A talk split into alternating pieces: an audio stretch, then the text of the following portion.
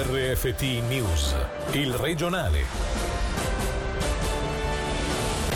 Campagna vaccinale contro il Covid in Ticino da oggi sono aperte le iscrizioni per gli over 45, immunizzato finora il 14,5% della popolazione del cantone.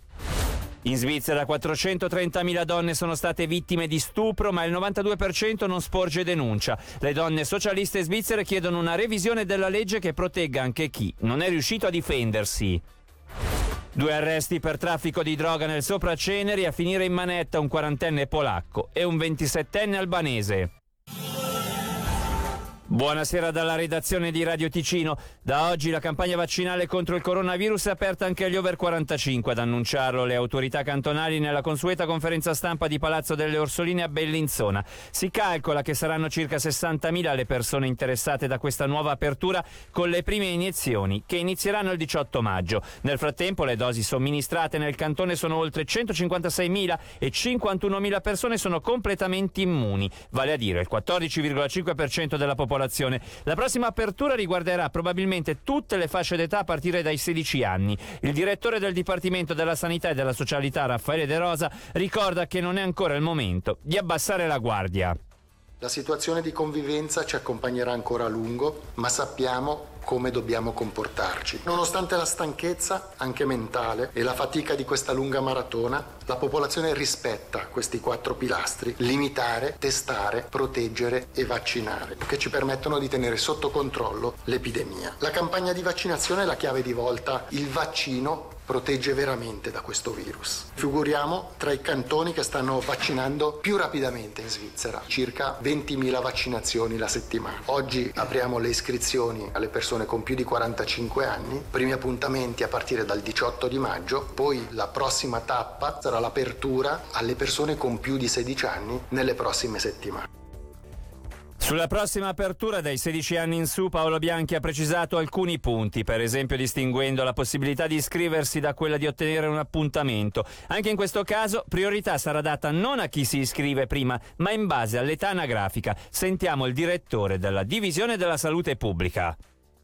È bene distinguere, un conto è la possibilità di iscriversi e quindi di essere registrati nel sistema, ma poi gli appuntamenti vengono dati secondo categorie, quindi a parità di categoria d'età chi si iscrive per primo riceverà l'appuntamento prima, altrimenti in un'ottica di salute pubblica, di prevenzione e di protezione migliore di chi può avere delle conseguenze più gravi, un anziano 78enne che si iscrivesse oggi riceverà l'appuntamento in maniera eh, prioritaria. Questa nostra strategia strategia e poi l'apertura ai sedicenni è una strategia data da ragioni mediche e data anche da ragioni organizzative. Aprire a tutti e poi dover aspettare un paio di mesi per avere l'appuntamento rischia di ingenerare un senso di abbandono, magari di frustrazione, genera anche poi delle chiamate di persone che cercano una, una motivazione.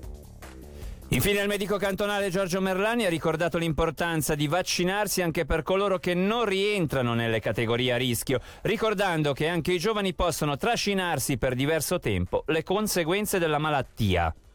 Se vi vaccinate non vi ammalate, se vi ammalate fate una malattia meno severa. Anche se si è giovani il rischio di fare questa sindrome, questo cosiddetto long covid, con dei sintomi di affaticamento, di fatica e di difficoltà a riprendersi anche di lunga durata, può essere presente anche nei giovani. Ma soprattutto è molto probabile che una volta che le persone saranno vaccinate, che avranno il documento di essere vaccinate in modo completo, potranno gioire di una maggiore libertà. Fate qualcosa per voi stessi, proteggetevi, vaccinatevi e torniamo tutti insieme verso maggiore libertà.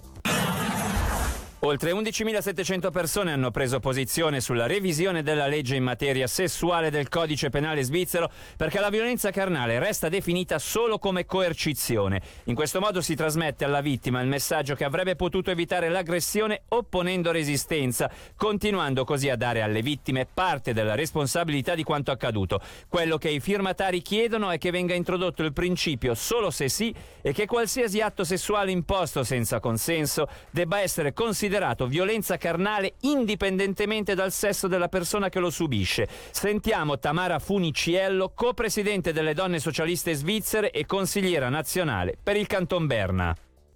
Parlando addirittura di 430.000 donne che hanno detto che loro sono state vittime di stupro. Sono dei numeri incredibili. È la popolazione di tutto Zurigo, però il 92% degli stupri non vengono portati davanti a un giudice, ma neanche dalla polizia, perché un processo così è orribile, quindi la gente non lo fa. Nella nostra legge oggi c'è scritto che solo le donne possono essere violate. Uno stupro è solo uno stupro a partire dal momento in cui la donna è sottoposta alla violenza e lo stupro è solo uno stupro se la donna si difende anche dal suo canto con della violenza o si difende in un modo molto chiaro. Una delle ragioni perché qualcuno non si difende è sicuramente la paura e anche lo shock in cui si, si trova che si chiama freezing. Le persone che sono vittime di stupro sono talmente scioccate che non arrivano più a muoversi e non arrivano più neanche a gridare aiuto e quindi là noi abbiamo davvero un problema perché la legge non arriva a prendere atto di queste situazioni. C'è un sacco di gente, soprattutto della destra, che non è d'accordo con una previsione simile perché dicono che sia esagerata. Ci sono 12 paesi in Europa in cui sono già state messe in atto questa legge e da nessuna parte una situazione in cui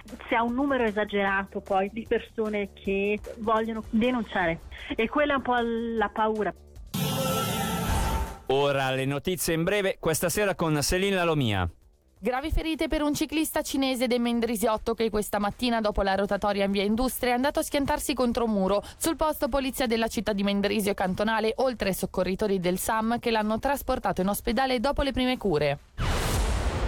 Denunciato al Ministero Pubblico quale pirata della strada, un 24enne del Luganese che venerdì sera a Cannobbio è stato intercettato mentre circolava a 118 km orari dove il limite è 50, immediato il ritiro patente e il sequestro della vettura.